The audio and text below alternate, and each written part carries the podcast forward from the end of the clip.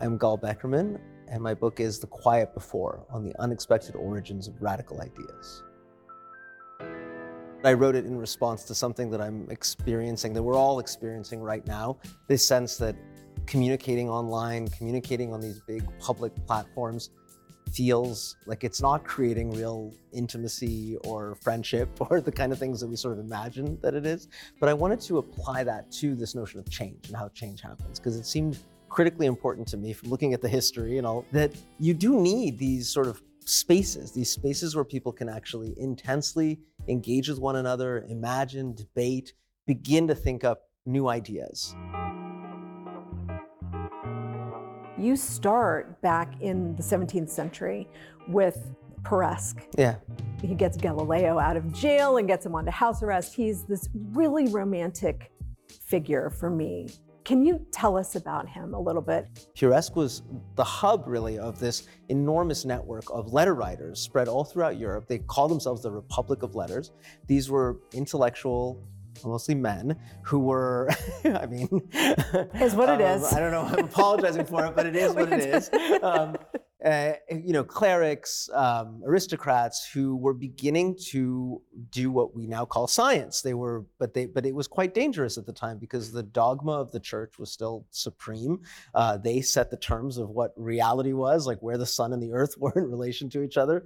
Um, and these were people who were slowly beginning to chip away at those certainties. And they were doing it through carrying out experiments, sharing data, making observations and getting one another's feedback on them. It was this incredible uh, sort of collective process of, of learning new knowledge about the world. And, and letters were critically important because it was a medium that is uh, kind of embedded patience. Like you, you have you, mm-hmm. to write a letter, you have to sort of, it takes time takes time to digest what's being said. You can sort of slowly bring people onto your point of view, and that really worked for them in terms of both staying under the radar a little bit. So they they were not they didn't get in trouble the way Galileo did, but they were still able to carry out their work and do it as a slow, kind of deliberative, iterative process over time. The story that I focus on is he's, he's trying to figure out the correct size of the Mediterranean Sea. The maps people were using were 1500 years old. They were the maps sanctioned by the church, and that's the way that it was. And he had a sense that that no, that we need a better transcription of nature, right? So in order to do that, you need longitude and latitude, right? Latitude is pretty easy because you can just measure the height of the noonday sun. But longitude, to carry it out, you need observers placed in lots of different parts of the world, all observing the same celestial thing happening, say an eclipse, and, and observing when they see it. And the difference in time will give you longitude, mm-hmm. right? But to get that, he, the people that to, to, do the observation are mostly missionaries. They're mostly religious men. The very people who would be most likely to just like listen to what the church says about things. So he needs to convince them. And this is where letters become so important. He convinces them to come along with a scientific experiment. He's sort of cajoling them, you know, trying to recruit them slowly, getting them to see that what they're doing is actually going to be helpful for the future. And it's just sort of fascinating. What they, he was trying to get them to do was change their entire relationship to nature. You know, if you th- or, and knowledge. If you think that knowledge comes only from what the church says it is, and I'm telling you, no, actually, with your own eyes, you have the power to sort of revise what the church says or come up with new knowledge. That's a that's a radically different approach to thinking about our relationship to the natural world. So and, and, you know it's almost the most radical thing one can imagine you know it's it's it's it's it's the nature of truth and like how truth is actually produced. So a tweet would not have helped him you know like he needs to slowly bring these these men over to his way of of thinking. And that's why it suddenly opened up to me this sense of wow the, the letter as a medium was so helpful in this because it it did embed that sort of patience that slow thinking. It did create an atmosphere in which you know, over time he could begin to bring them over and he was not trying to move too fast. He was sort of finding the right arguments to fit each person, uh, you know, getting them to th- begin to think like scientists. It's, it's fascinating to see it sort of take place slowly over time. And it's incredibly dangerous too. Yeah, trying it's to dangerous. Alter yeah. thought away from the, what the yeah, church is yeah. saying. I mean, wow, that's No, I mean, it, it literally, there was a man 20 years before this experiment named Giordano Bruno, who the church had burned in a public square Mhm. because he started saying, well, maybe, you know, the earth isn't the center of the universe, you know? So, so this is not a, this is not something that people are uh, to take lightly, you know? You use technology in every chapter. Yeah. It's a different technology for each section that you're looking at. You've got letters, you've got Yeah. petitions, you've got newspapers in Africa, it, all of those. Yeah. Why did you make those particular choices? we think about the medium that we use to make change as being the most important sort of element in actually affecting a difference in the world. You know, I mean, if you talk to people, that's how if you could just get like a hashtag to go viral, you know, or that will change everything. So, so mm-hmm. we're very accustomed to the idea that a medium, a form of communication, has a critical role to play in social and political change, right? But we have a bit of amnesia about like the entire human history, like before, like 30 years ago, right? That's very true. Where people did not have these digital tools, and and and there are really interesting ways of understanding sort of what works and what doesn't work if we just sort of step back into the past and look at something like letters and not just take for granted that oh that's the thing that existed but actually line it up with with a twitter and see what the difference are you know between those or take something like a, a real world petition where you have to go and collect signatures and go door to door and compare that to you know something that you just click on online actually like do that progression throughout history of different forms of communication a different medium you know and what it could provide the group of people who were trying to incubate something new. That was sort of the heart of the of, of the project. So in order to do that, I needed a comparison point. And so going historically and looking at things bef- pre-digitally, different forms of communication, that was really helpful for that purpose. The petition, which was an extraordinary thing when you think about it, they, this is 1838, and you know England had the sense of itself as being a very democratic place, you know, from the time of the Magna Carta. But in reality, there was a very small sliver of men who were allowed to actually vote. A very, Yeah. very, you know, small percentage of the population. You had to have property. Um, you had to prove a certain kind of status in society. And at the same time, you have uh, industrialization is really like picked up in a big way, and people's lives are are really suffering as a result. Their living conditions. I mean, it was pretty awful by the 1830s to go to like a Manchester or a Birmingham. So, you know, they're saying we want to be able to impact the way the rules work here about how long the working day could be or whether children should be able have to work or you know but they don't have no lever. They have no power at all. And the thing is they don't even really think of themselves as a constituency. This is again this notion of like Mhm. minds changing.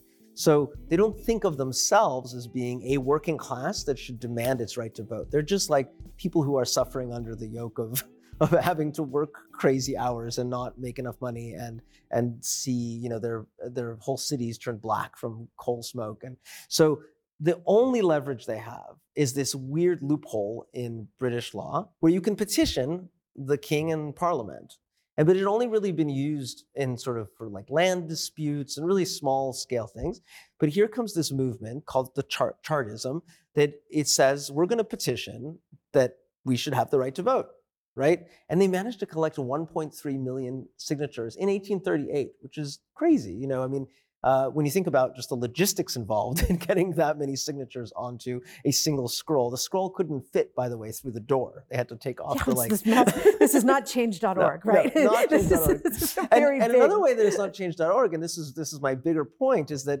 the process of going out and convincing people to sign this thing, it, the, the function of it as a medium is not just let's represent ourselves to power because we're putting 1.3 million signatures on a scroll. It's I have to talk to you and like and let and let you understand that like we're in this together. We're working class. This is what it means to be working class. You should really sign this thing because you know it means that we're that we're representing ourselves to power and then we're making a claim for a certain rights. And this is a huge thing because then what what spun out from that petition drive was a real sense of collective. A constituency was born. Um, but the cohesiveness was the petition. It's the thing that sort of brought them together. Because there was just a lot of angry people out there running around with stakes and you know in, night burning things and like. But the, but the no, it's true. Yeah, they got in yeah. trouble. They yeah, got they in got trouble. in trouble. But the, the petition was a was a way to sort of rein everything and focus it onto this point, You know, let's and and and it was a literal point where it's sign your name here. So I I, I became very fascinated with that as a kind of a this this important tool that they had because it demanded work, right? Getting people to sign those petitions demanded work, and it provided a kind of framework for for moving them from just being scattered angry people to being a political constituency, which is so important if you want to make any claim for power inside of a you know any kind of representational system.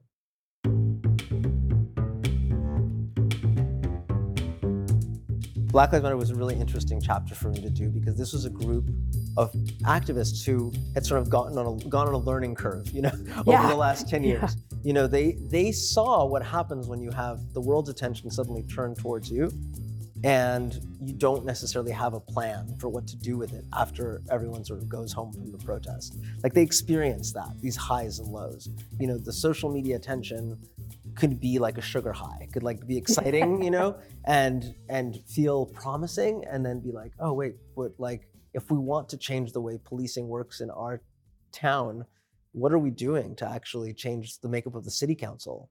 Or, you know, convince more people who are skeptical of this idea that they should come along with us. Those are on the ground organizing things, you know, that that a lot of the people that I talked to came to understand that they needed to do that hard work. The one one group that I focused on, uh, the Dream Defenders, um, was a local group in Miami. They actually did what they called a blackout, where they deleted their apps for two months because, and it was really useful for them because they ended up going door to door and really Yep. talking with people in their own communities, you know, and they began to realize that their ideas about abolishing the police were not really you know acceptable to people there they didn't want to get rid of the police they weren't happy with certain aspects of policing but they didn't you know, the very people that they were supposedly representing were like no we don't actually want that you know we don't want to get rid of all the cops what they wanted was a conversation about how things could be different Right. and that forced the activists to sort of moderate their own points of view. If they were going to claim to represent these communities, they needed to really talk with them and, you know, set up forums for conversations and come to a new set of demands and a ways to get to those demands that would be actually consistent with what everybody wanted um, and not just about like yelling very loudly, you know, and getting everybody provoked and angry. Do you feel like you're a radical thinker? Is that why you're a journalist? Is that why you do what you do? I don't know if I'm a radical thinker. I think I'm very interested in the way that change happens in society. That I think that the the the, the process by which you know we can all have one accepted consensus reality, and then that can shift over time. Mhm. Like that's really interesting to me because because I think it's it's a combination of lots of little processes that happen, and and there are places you can look like like communication and the and the modes of communication, and the way those change that can help you sort of understand what might lead to one kind of change or another. But you know, like my my grandparents were all Holocaust survivors, and I grew mm-hmm. up with all of these stories of them living in one sort of environment that then a social environment that then changed dramatically over the course of just a few Yeah, years. You know. Oh, there were stuff that was maybe under the surface that they understood was threatening, but it didn't come anywhere near what would happen to them. And so I think I grew up always with that sort of sense of, you know, there is something fungible about the way society and politics works, and that there are forces that can shift things very quickly, you know, or even slowly, but in dramatic ways. And so that's a real curiosity of mine. So I don't know if I'm not like, you know, putting myself on the front line necessarily, but I'm interested in sort of standing to the side and seeing, you know, what's what's happening. How how is it actually working? Well, I think everyone should be reading you because I think you are. Oh, well, thank you. Gal, thank you so much for being here. This was fascinating. Thank you. Thank you so much for having me. And thank you for watching Word on Words. I'm JT Ellison. Keep reading.